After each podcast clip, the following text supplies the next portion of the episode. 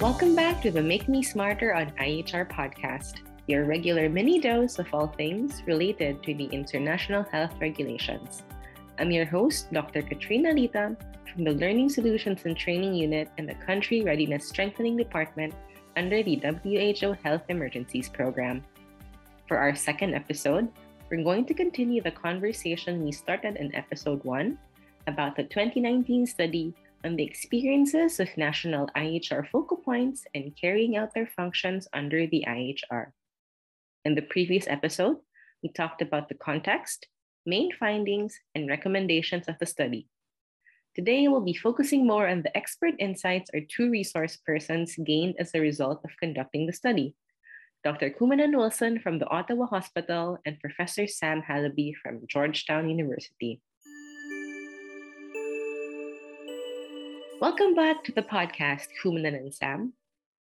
Your study was conducted just before the COVID 19 pandemic. So far, did any of the barriers identified by your analysis play a role in the global response to the pandemic? Sam would likely be more qualified to speak to this, but I'll, take my first stab. I, think this issue, the lingering concerns about how the WHO may use information, is an important barrier. I think what we've learned from, unfortunately, from COVID 19 is this fundamental concept of the importance of surveillance and early notification so that we can prepare. Uh, and any delays, uh, whether they are due to lingering concerns or whether due to need to get intersectoral approval, can have a substantial impact on the world's ability to respond to these threats. And there were some concerns highlighted at the outset that some states parties may have not reported as quickly as they could. Now, this could be because there is a natural period of ascertaining what the level of the threat is, but there are other issues around we don't want to report an uncertain event if it could have a negative impact on, on our country. And also there is the issue of having to get intersectoral approval and, and collecting information from other uh, other sectors. So, so I think those issues again recurred um, it, it's understandable. Uh, it's an ongoing issue uh, that's always been a challenge, and the IHR has, has made great strides in addressing that. But uh, I, I, do think it did uh, cause some challenges early on with COVID 19. Yeah, I, you know, I, I, think that's exactly right. I would, you know, I would add um, just a little bit of a little bit of detail in that the structure of the NFP of the most important reporting state. Um, you know, we still don't know precisely the chronology and everything, but for sure, um, there's evidence to suggest that officials at the provincial or even the municipal level were not sure what to do with the information with respect to the national reporting obligations. So it was consistent with one of the findings of the study. Um, it'll be something that it, you know, is sort of you know, there is a lot of um, robust conversation about what might be done with respect to IHR amendment or improvement. Um, and for sure, I, I, think that that conversation about sort of how NFPs are empowered or independent um, is, should be a feature. I'm reflecting on what you said about intersectorality. As you know, the IHR is less known outside of the NFP. Did you have an inkling from your interviews that members of the NFP should extend beyond the Ministry of Health? Um, so that I mean, as I understand the question, the answer is yes. Um, so there were countries. So in the study and, and in this conversation, we aren't divulging um, the identities of the countries that were interviewed separately, right, from the secondary literature, right? For example, El Salvador and, and the United States have national focal points that combine national bureaucracies.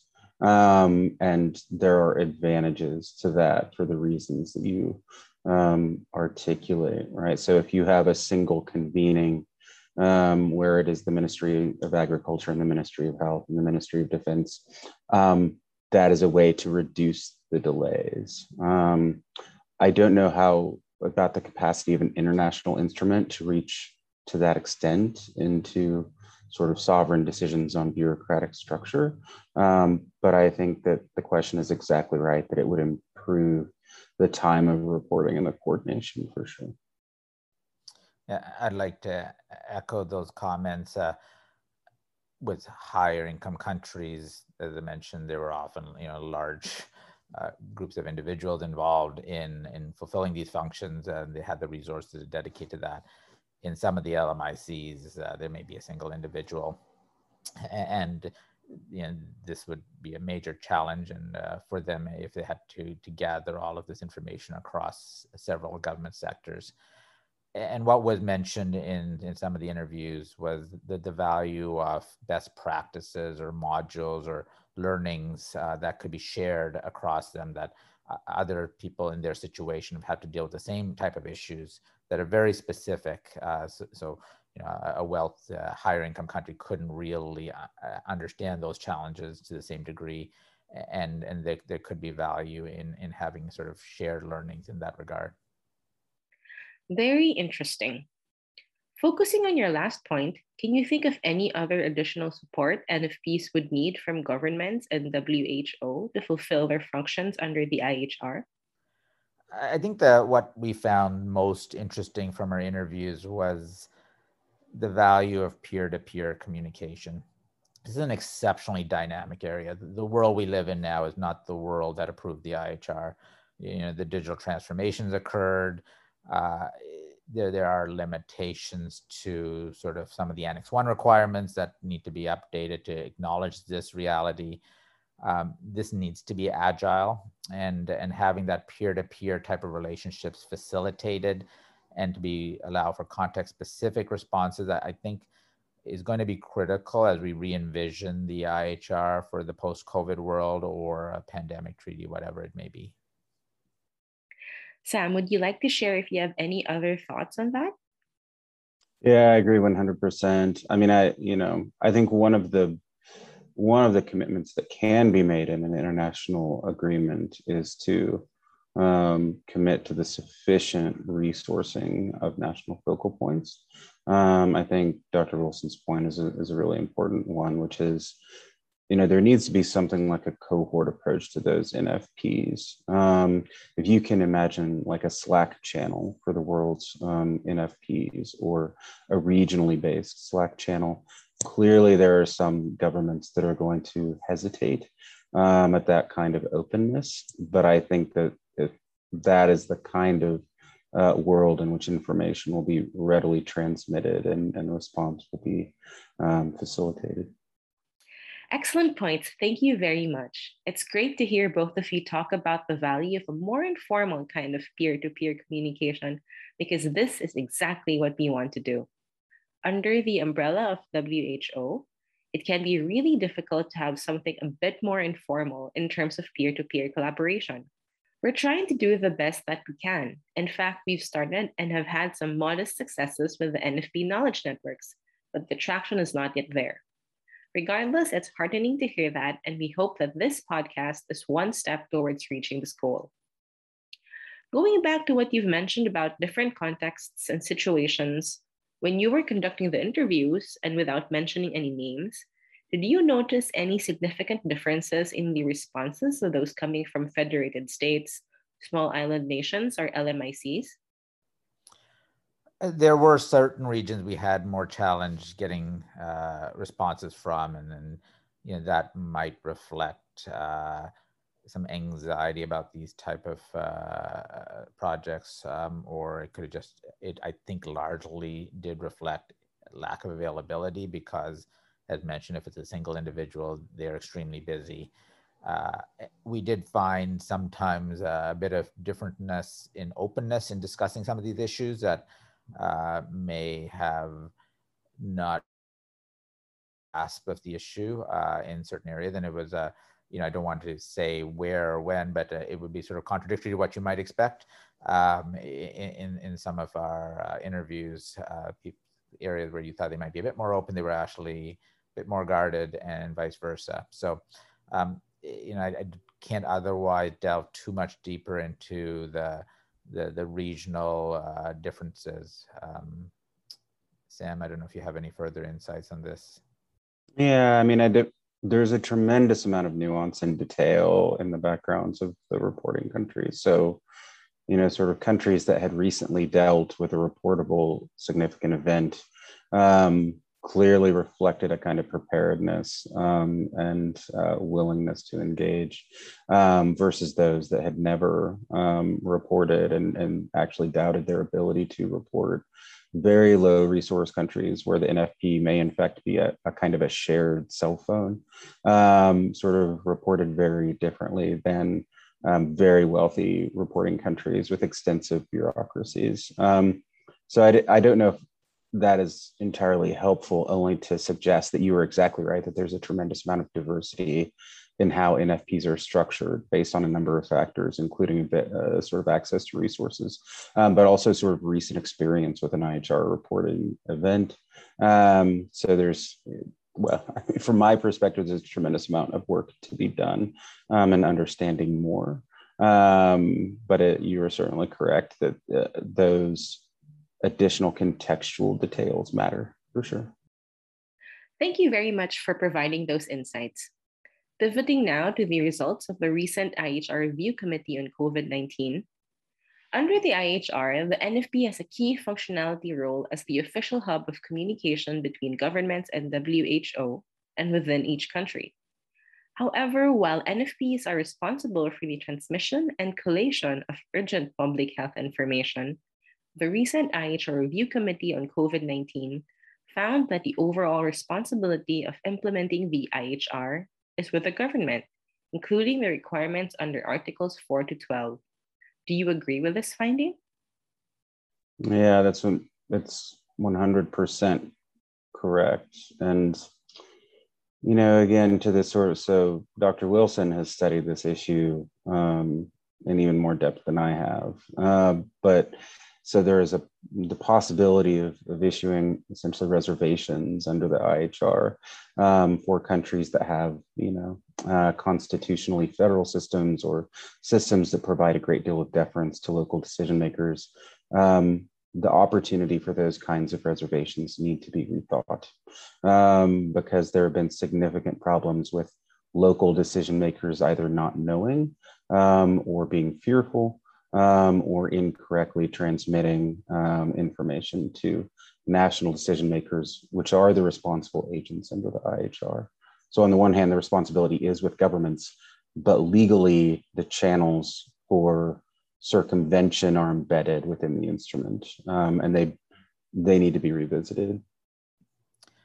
Yeah, I, think this is a, a, fundamental challenge, not just to the IHR, but to any international agreement where the agreement is signed or approved of by a, a national entity specific to that area. Uh, and then in order for it to be effectively executed, it does require collaboration vertically and horizontally. So you know, to Sam's point, we, we have had challenges with in federal systems of government where there isn't some supremacy clause or constitutional power that can mandate uh, uh, functions that are necessary for the execution of the IHR. Uh, similarly, to the point that was made uh, in, in, in, the document you referred to, if the NFP is the focus of the IHR and the responsibilities are outside the NFP, it becomes really hard to hold them accountable for the functions of parallel uh, organizations. Uh, you know, central to all of this is the issue of state sovereignty and the degree to which uh, an inter- signing an international agreement can infringe on state sovereignty. Um, you know, presumably at the horizontal governance level, that should be addressable because uh, that level of government has signed the agreement. But when you're looking at vertical governments and, and, and subnational governments that are not bound uh, by the agreement, it becomes more problematic. I'd now like to ask whether you see a sort of contradiction in that, on the one hand, According to Article 4, the NFPs are the official hub of communication responsible for carrying out reporting as required under the IHR. But on the other hand, the eventual responsibility and accountability for whether to report an event and to share information needed for its risk assessment with WHO is not necessarily with the NFP. How do you think this should be resolved? So, so I, I, think for high income countries, in, it, it is their responsibility to organize their systems of government and, and such to to ensure that the NFPs have the support they need. Um, you know, they are adequately resourced. They have had uh, sufficient time with the uh, agreement to ensure that occurs, uh, at least at a horizontal level. I do am sympathetic to the situation in LMICs where, where that just simply may not be the case and they have other priorities. Uh, they have other endemic diseases that they're always uh, dealing with. And, uh, and it, it, just, this may not be a sufficiently high priority within those countries. So to Sam's point, you know, in those circumstances, I think there is an importance of the international community and, and, to support those countries as much as possible in, in addressing this challenge. Yeah. So structurally, you know, there are two kind of aspects of Article 4 compliance. Um, or deficiencies in Article 4 compliance. One is the inability to report um, as the instrument requires, and the other is the unwillingness to report as the instrument requires. Um, both of those can be addressed through international mechanisms, right? So, with respect to the inability, um, that's just straightforward financial support. Um, and that can be facilitated by WHO. WHO clearly on its own doesn't have the resources to do that, um, but it could be arranged through WHO. With respect to unwillingness, there was one quote from one NFP that said all public health emergencies are political. Um, so there could be an international commitment to protect against the significant financial fallout that can ensue um, from candid and robust reporting. Um, I don't know if those are politically feasible outcomes. Um, but Helga, I think that you're exactly right that it is an internal tension um, in the Article 4 mechanism, but it is one that can be addressed um, through international coordination.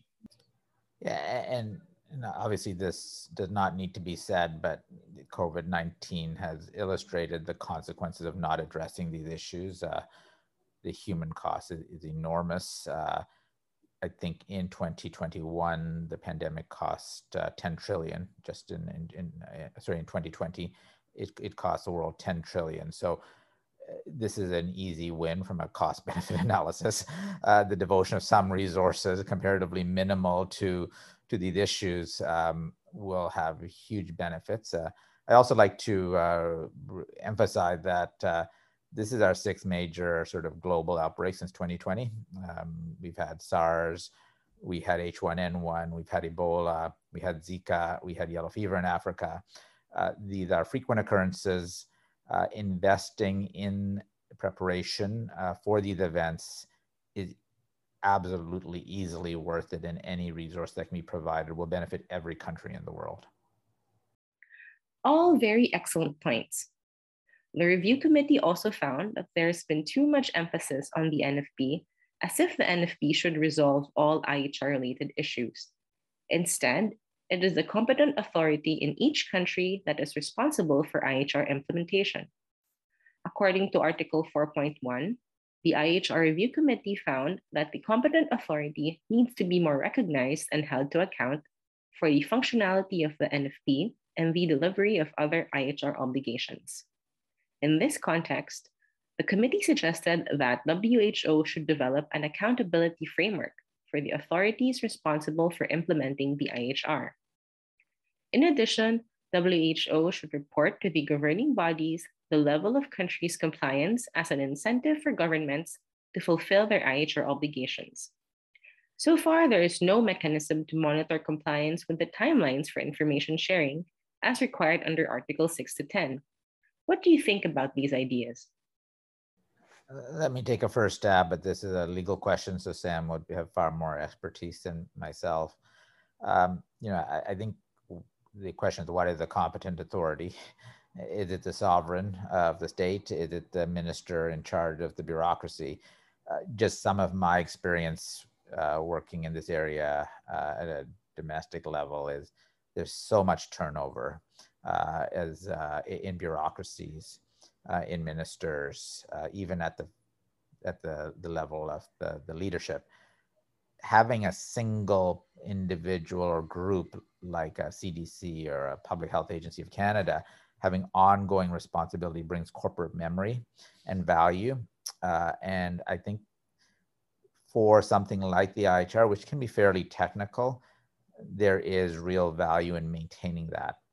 I appreciate the fact that legally or as per the IHR, the responsibility may not specifically lay there, but having a, a minister or a deputy minister um, who doesn't really have any familiarity with the document uh, eh, suddenly thrust into a global crisis, um, having to try to resolve some of these issues and being accountable. I mean, ultimately, I think they would just defer to the the NFP anyway. Um, but that, that's sort of just my general observations. Yeah, I mean, as I heard the question, it sounds like it has sort of significant overlap with the JEE exercise and SPAR. Um, there is currently an, ex, you know, sort of an extensive effort to review the adequacy of the measures and transparency through those mechanisms.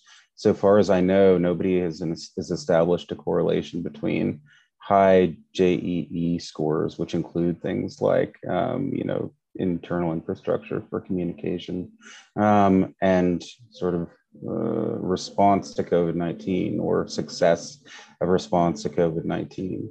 So I think it is an important question to ask. I think we need to first sort of really answer why our current mechanisms for transparency and measurement seem to fail um, before we start building a new transparency model that I think would be informed by the, the same evidence that, I mean, I'll speak a, like a little bit sweepingly here, didn't seem to work. Um, so I, I do think that that is important. I think we need to really think about what good evidence-based transparency would look like. Thank you for raising those important questions. There does certainly seem to be a disconnect looking at Article 4 between the authority of NFPs and the accountability of responsible or competent authorities. And we have never collected contact details of the competent authorities within each country.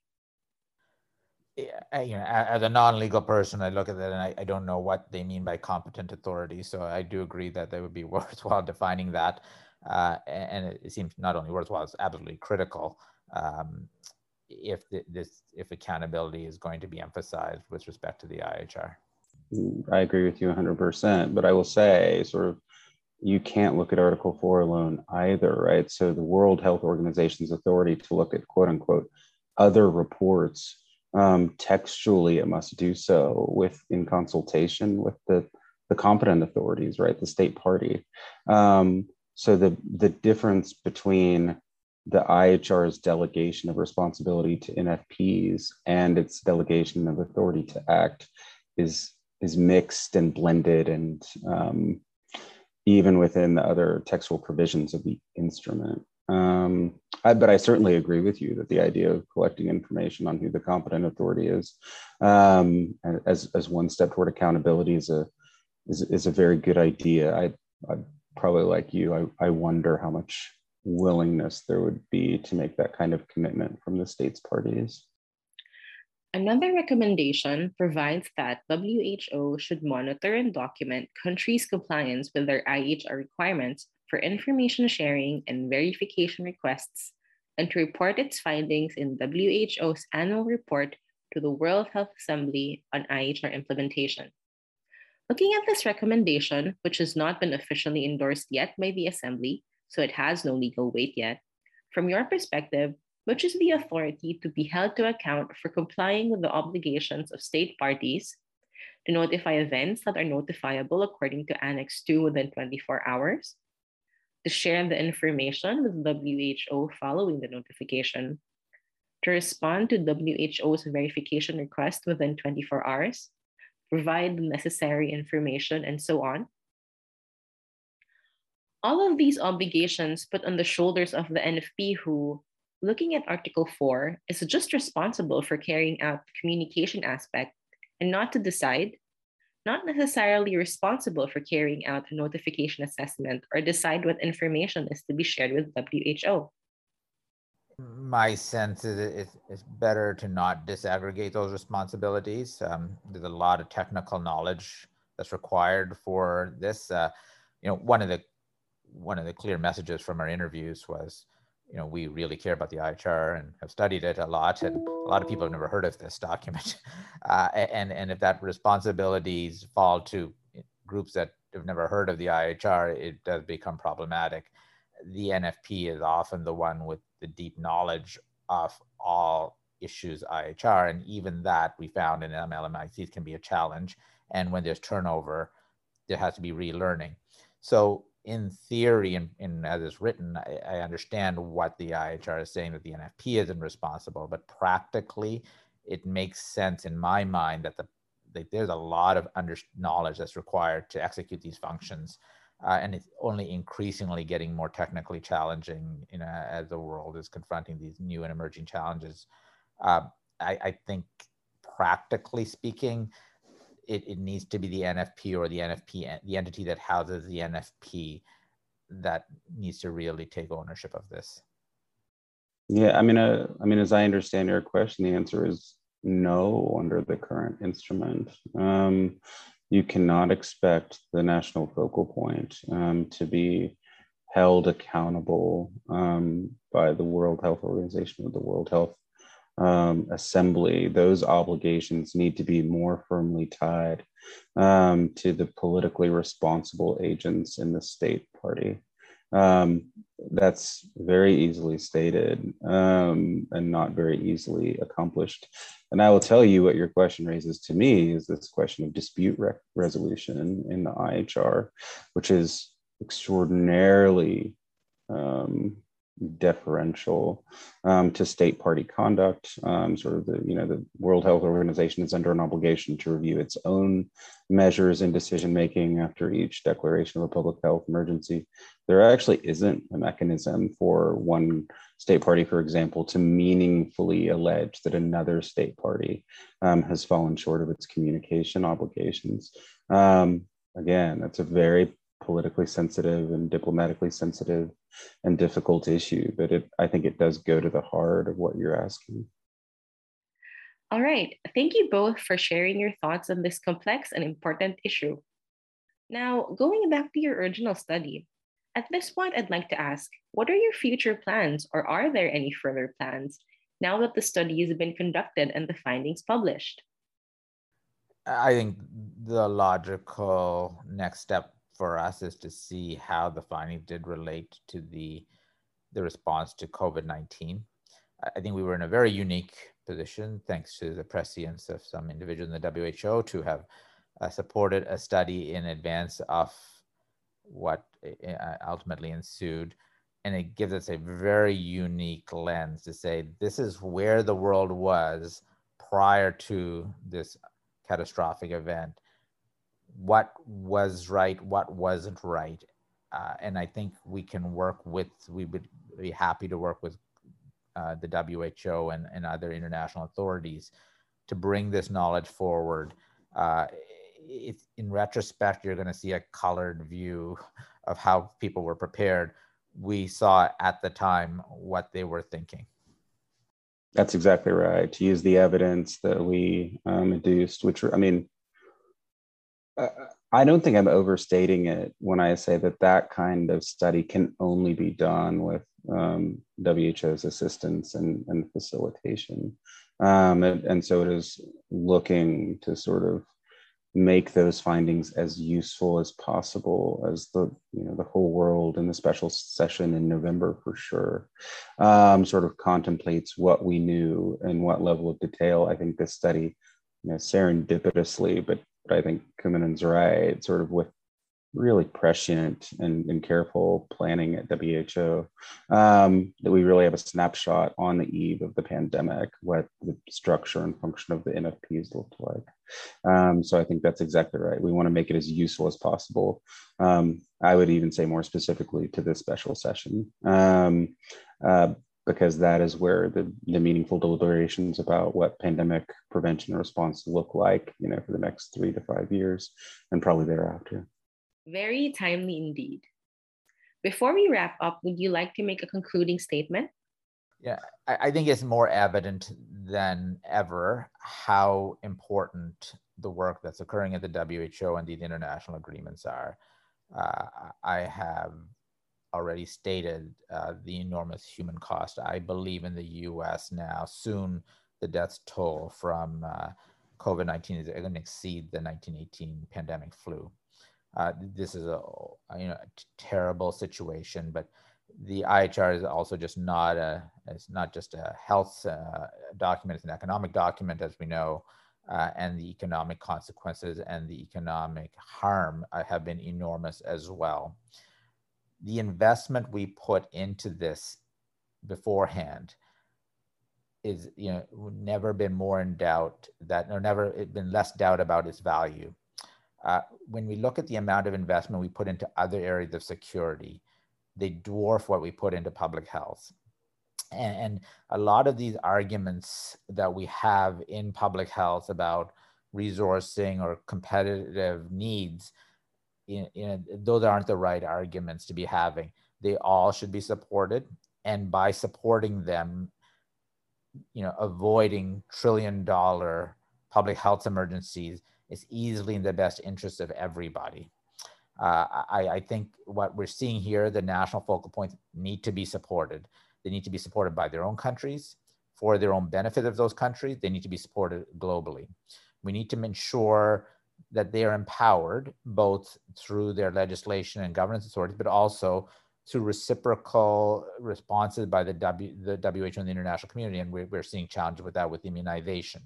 You know, if for LMIC, if, if they do in response to fulfilling their function, are provided with the necessary capacity to respond to the public health threats within their own jurisdiction, they are thus empowered to be able to better execute their functions. So, you know, I, I think we we need to look at this differently. I know that's happening. Uh, I think less as a public health issue, but more as a global health security issue. Thank you, Kumanan. Sam, any concluding remarks? Yeah, I think Dr. Wilson did a really um, eloquent job of articulating the most important um, sort of conclusions. Um, I'll just add two um, sort of reflections.